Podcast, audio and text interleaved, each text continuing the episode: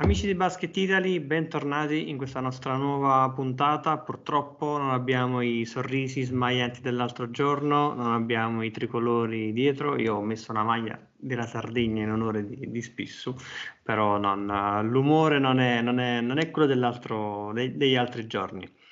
Perché, come tutti di voi ormai sapranno, la nostra Italia è stata eliminata dalla Francia nei quarti di finale 93 a 85 al termine di una partita bellissima giocata dagli azzurri in maniera impeccabile, siamo, siamo risaliti dopo un primo quarto in favore loro, ma alla fine abbiamo sbattuto la testa contro, contro il ferro e siamo usciti.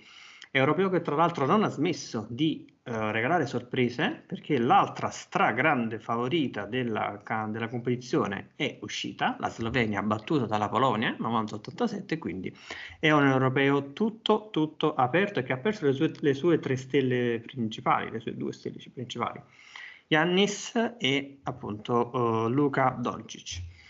Allora, uh, presento innanzitutto dei miei due compagni di viaggio, ciao Jacques. Ciao Enrico, buonasera a tutti gli amici di Basket Italy. E ciao Alberto. Ciao Enrico, ciao Jacques e ciao, ciao a tutti quelli che ci seguono. Ciao Alberto.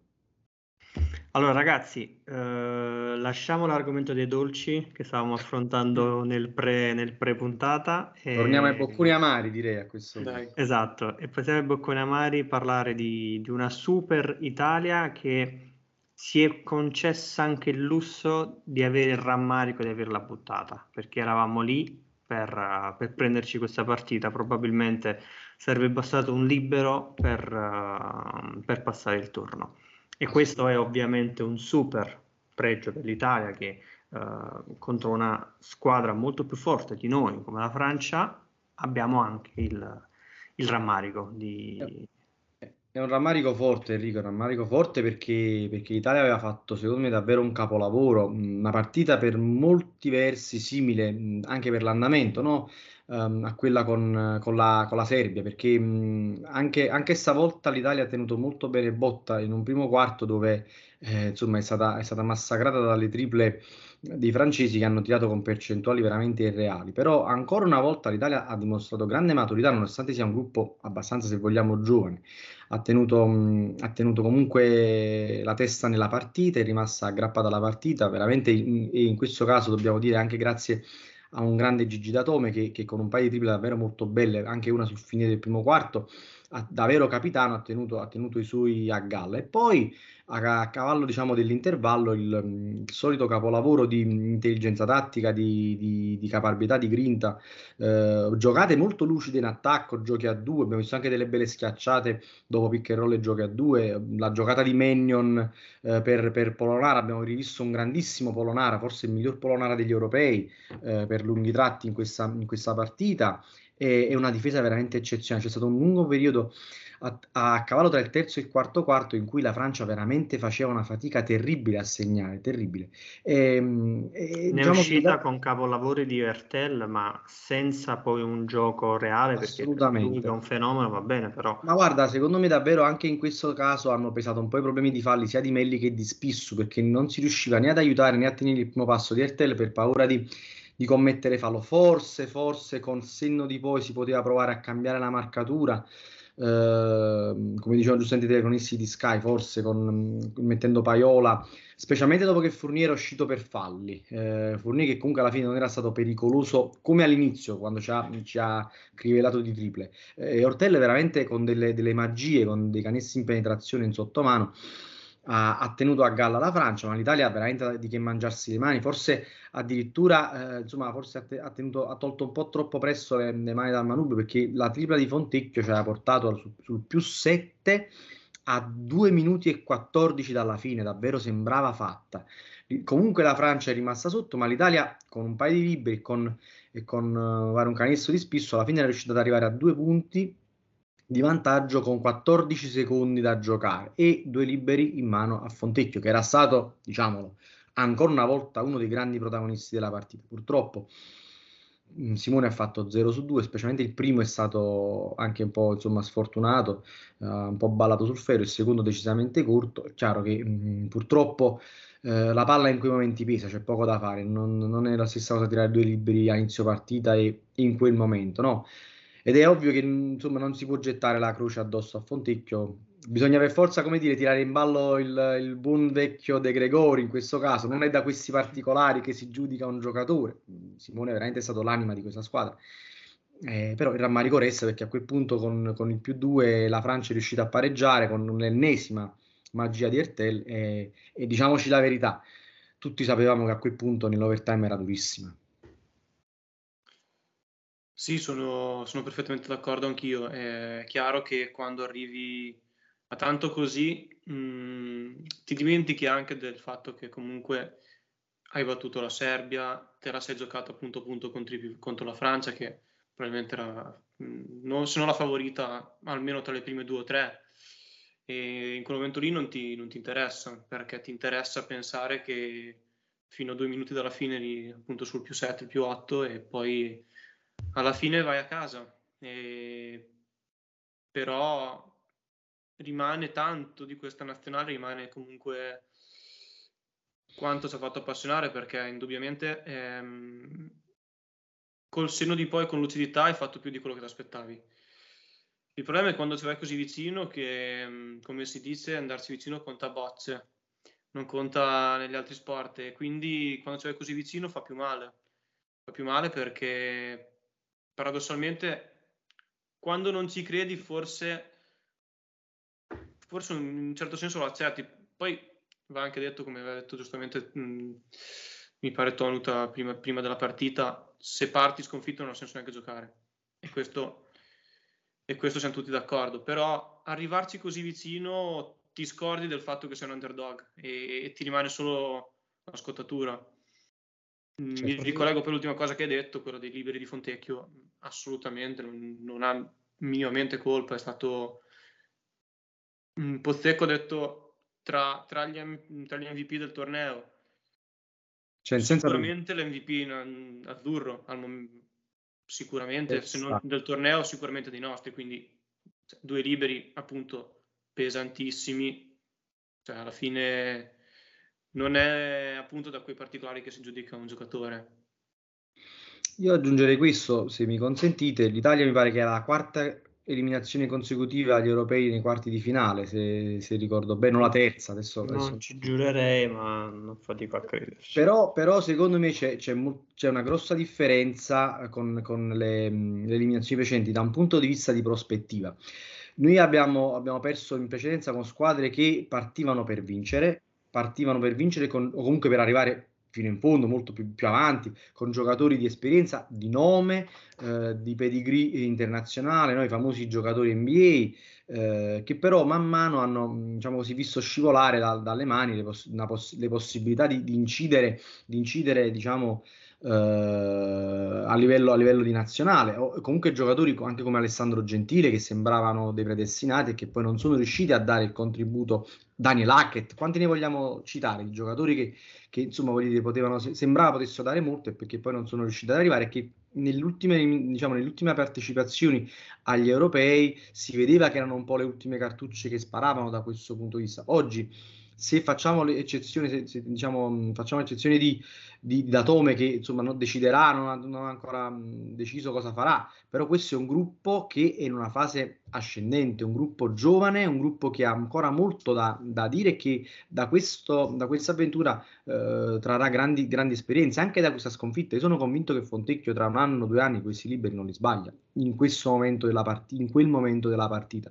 Un Abbiamo futuribile Fontecchio... che potrà contare su un banchero anche assolutamente un banchero, un, un nome a ca- spagnolo. Nome, eh, uno spagnolo, io spagnolo l'ho visto spagnolo. giocare, devo dire la verità, io non lo conoscevo due anni fa, prima ormai sembra una vita fa, erano le qualificazioni a questa manifestazione di europei, si è giocato a Napoli, la, nazionale tornava a Napoli dopo tantissimi anni, sembra una vita fa perché era prima del Covid, è stato forse uno degli ultimi eventi pre-pandemia giocati a febbraio, fine febbraio 2020 e io ho visto giocare spagnolo, insomma poi l'ho rivisto giocare quest'anno in campionato, ma insomma il giocatore su cui sicuramente si può, si può puntare, però parliamo di giocatori che ancora devono arrivare, Banchero, hai detto benissimo, ma abbiamo un Magnon, abbiamo un Paiola, abbiamo uno Spissu, ragazzi Spissu negli ultimi due partite è stato fenomenale, fenomenale, davvero grande. Vai, poi, poi, queste magliette tutte le trovi dappertutto, vai in concerti, vai, e trovi, trovi la, la, i quattro modi dappertutto, quindi grande, grandissimo. E, ehm, cioè, dire, sono giocatori che secondo me eh, sono all'inizio, non alla fine di un ciclo come eh, quei gruppi di cui parlavamo prima. Quindi, ok, eh, dobbiamo qualificarci per i mondiali, siamo a buon punto, ce la possiamo fare e anche lì potremo essere protagonisti. Voglio dire, eh, quindi sicuramente l'amarezza resta ed è, ed è, ed è chiaro che, che, che, è crudele, è brutto perdere così, però se vogliamo questo è anche il lato molto affascinante di questo sport. La, quindi, quindi per concludere, scusa ti interrompo, per concludere certo. il tuo discorso, questo gruppo futuribile, giovani, eh, il, la sintesi può essere che la Francia ci ha battuto fuori e noi ci andiamo a prendere le Olimpiadi a Parigi.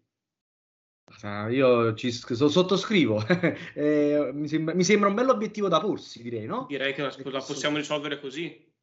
Sta bene, perfetto, perfetto. E diciamo che, che al di là appunto di questi, di, de, dell'amarezza che rimarrà ancora per un po', eh, ripeto, questo poi è il fascino di questo sport, no? che noi amiamo tanto, il fatto di poter recuperare una partita in due minuti, una partita finita. Eh, quindi, visto dal lato della Francia, è una grande impresa. Eh, quando, quando, sei dal lato sbagliato fa male, ovvio, però, però c'è tanto da, da, da conservare, da, da, portare dietro come bagaglio per, per il futuro, davvero, eh, con, con grande orgoglio anche direi.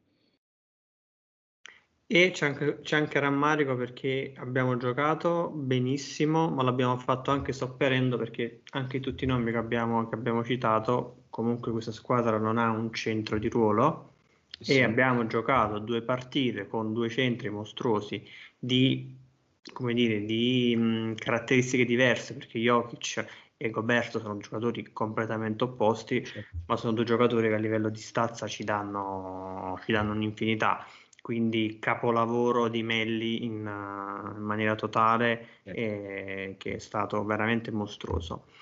Io uh, l'unica nota negativa che ho trovato nella squadra al di là di liberi sbagliati, ma quelli non, come dire, sono, sono cose che succedono. Mm-hmm. E forse probabilmente la prestazione di, di Tonut, che è stato l'unico, probabilmente un po' sotto le righe, uh, non per i, i, quattro punti, perché uh, come dire, Paiola ne ha fatti zero, però la partita di Paiola è stata diversa, più per il suo 2 su 8 dal campo, quindi il fatto di non essere mai veramente riuscito ad entrare nelle nelle dinamiche, forse anche il fatto che Tonuto è stato un po' così fuori ha permesso anche forse a Fontecchio di arrivare un po', un po scarico a fine partita, comunque Fontecchio ha fatto 35 minuti mi sembra, comunque ha, ha, ha tirato veramente tanto. Siete d'accordo su questa cosa qui? Sì, sì, sicuramente è stato un po' quello che è mancato. E dopo è interessante anche comunque la, l'analisi che hai fatto tu, può essere che con un ton, Tonut migliore ehm, anche Fontecchio magari arrivava un attimo più fresco, è assolutamente un'analisi condivisibile. Mm, è indubbio che è un po' quello che è mancato, però ecco anche lì mi sembra un po', diciamo che in una partita del genere trovare un difetto nel singolo diventa quasi come dire, un, un accanimento terapeutico, ecco, non, non, so se mi passate il termine, ecco. mi, mi, sembra sì che indubbiamente tra, tra quelli che spiccano non, certo, non c'è lui, però ecco, non, non, so quanto sarebbe cambiata, sicuramente è, è un giocatore che, su cui puntare, che quando manca si sente, però mm, ecco, magari non, non, non da gettarci la croce sicuramente. Gettarci la croce assolutamente no, io sono d'accordo con te Enrico perché mh, indubbiamente, eh, io però farei addirittura un discorso un po' più generale, non mi sembra di, di, poter dire che questo sia stato l'europeo di Tonut, cioè non è stato mai diciamo incisivo, così come non è stato, e questo l'abbiamo detto anche nelle nostre chiacchierate precedenti, l'europeo di Nico Megnon, anche se invece Megnon in questa partita, almeno qualche mm. giocata di un certo livello l'ha tirata fuori. Se Magnon, ne, ne abbiamo già parlato, probabilmente ha pagato davvero eh, diciamo, una condizione fisica precaria che si è portata dietro tutto l'anno. Da Tonut si poteva aspettare un po' di più, anche perché mh, a me è sempre piaciuto come, come, giocatore perché è una guardia che rispetto a, a, diciamo, alle guardie tipiche italiane, se vogliamo, tirate, tirate, buoni, ottimi tiratori di, di, ottima tecnica, ma spesso un po' carenti dal punto di vista fisico, quello che, che impressiona sempre di Tonut è la grande, la grande stazza, la capacità di penetrare, di, di, di, farsi valere anche fisicamente poter, e, e, anche quindi in difesa di poter tenere botta da un certo punto, sui due lati del campo. Lui ha, ha, queste capacità fisiche che può far valere. Però sappiamo che comunque e a questo punto facciamo un discorso generale, anche, anche, l'annata che lui ha vissuto a Venezia non è stata un'annata eccezionale, così come la, tutta l'annata della Reyer è stata un'annata un po' po' altalenante. Eh, io credo però che delle capacità di Tonut, e su questo sono completamente d'accordo con Alberto, non, non si possono mettere in discussione. Probabilmente non è arrivato nelle migliori condizioni, eh, dice anche proprio da un'annata non eccezionale, però da questo punto di vista io sono molto fiducioso che il fatto che adesso vada, vada in un gruppo come quello dell'Olimpia eh, insomma voglio dire che gli consentirà di giocare tutto l'anno partite di alto livello anche a livello europeo, no? come l'Eurolega, eh, potrà crescere molto il suo bagaglio di esperienza internazionale e quindi ce lo potremo ritrovare ancora più pronto eh, per i prossimi appuntamenti. Quindi io credo che il giudizio sul, sul, sicuramente sul, sull'europeo e sulla prestazione di ieri di Tonut non è, non è, non è lusinghiero ma è anche lui un, un, giocatore sul quale secondo me si può puntare per il futuro e che non, avrà, non potrà che crescere alla, insomma, durante l'annata che lo aspetta, che, quella che, che ci apprestiamo a iniziare.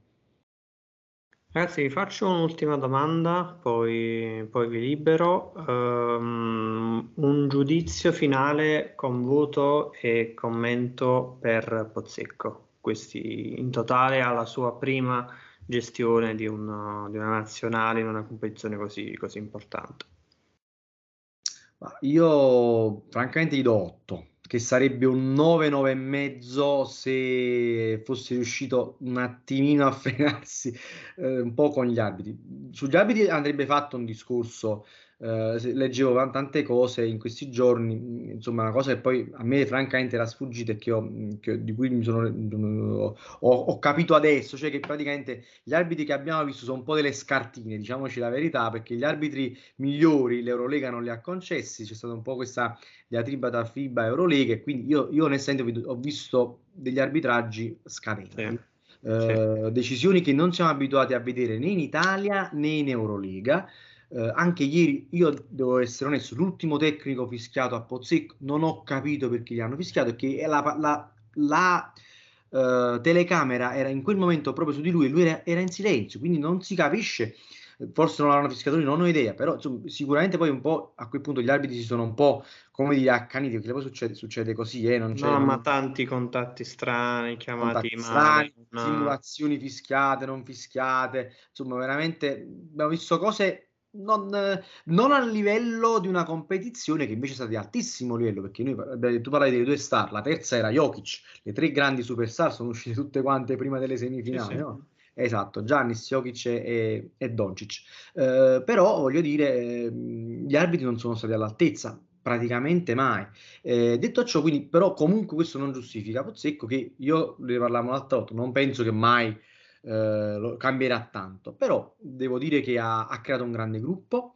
Uh, l'Italia ha giocato spesso un basket veramente bello anche da vedere, eh? cioè voglio dire con grande intelligenza, sfruttando al meglio le proprie caratteristiche e nascondendo molto spesso i propri difetti in attacco e in difesa giocando veramente con un'intensità, cambi continui, veramente spesso ad altissimo livello. Quindi da un punto di vista tecnico voto altissimo secondo me, molto alto. Da un punto di vista eh, emozionale, gestionale, di co- capacità di far gruppo eh, altrettanto alto, da un punto di vista della gestione del, insomma, dei, dei, rapporti con gli arbitri, della, de- della tranquillità, e lì deve crescere perché insomma voglio dire minimo minimo deve riuscire a controllarsi anche se io lo amo così com'è eh, lo confesso te l'ho detto già l'altra volta per me Pozzicco e ancora oggi, così come era da giocatore e da allenatore, è uno spot per il basket.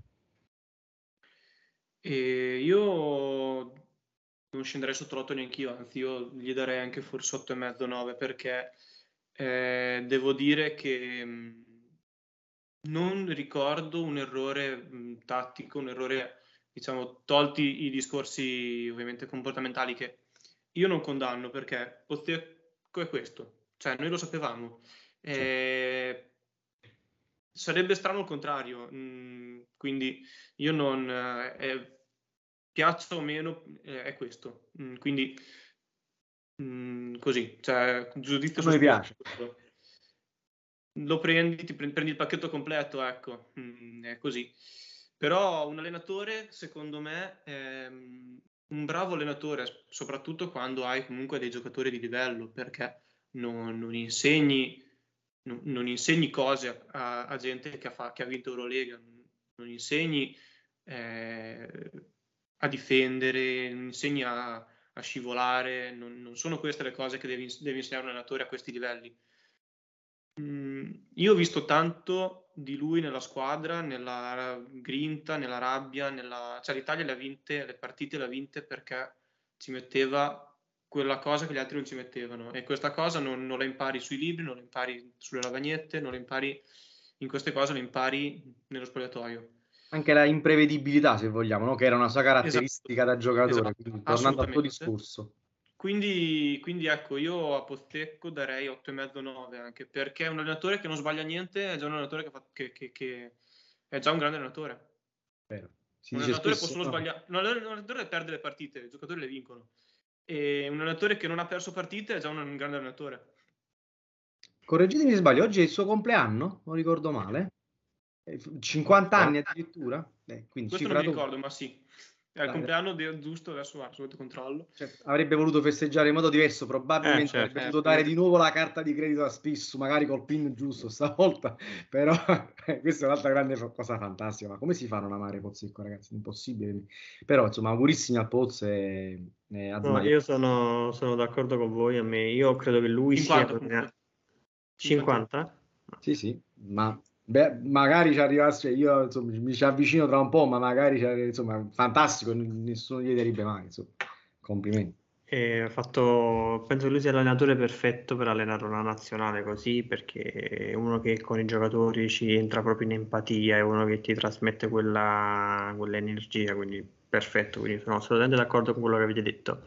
È vero che lo conosciamo, però è anche vero che non devi farti espellere in una partita così importante. È vero che sei Pozzo, che ti conosciamo, però quella cosa lì non la devi fare perché se poi esci contro la Serbia è colpa tua, cioè nel senso poi ti prendi tutte le responsabilità. Ci siamo detti l'altra volta, mm, davvero, davvero se, se, si perde lui viene crocifisso. Eh. Sì, sì, sì, sì, chiaro.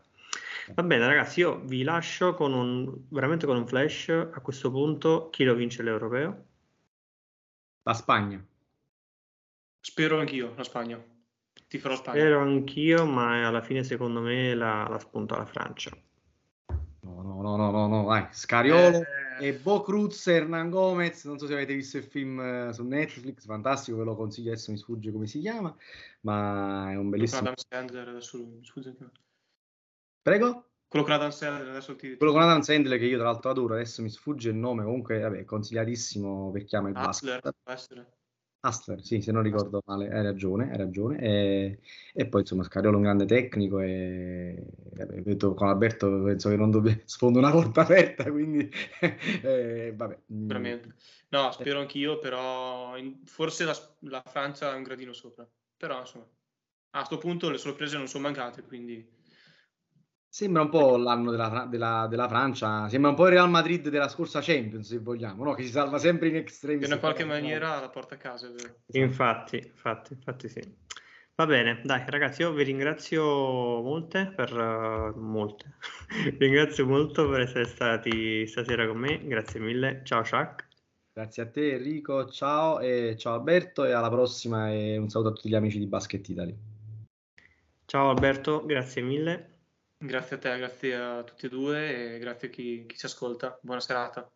Ragazzi, io vi ricordo di eh, seguirci sul nostro canale YouTube e sul nostro sito perché adesso è finito l'Europeo dell'Italia, ma non è finito l'Europeo, torniamo a parlare di Eurobasket probabilmente a conclusione dell'evento, così tireremo un po' le somme, però poi inizierà il campionato italiano e lì torneremo con le nostre, con le nostre rubriche a parlare del basket di casa nostra. Io vi saluto e ci vediamo alla prossima. Ciao! Ciao! Ciao a tutti!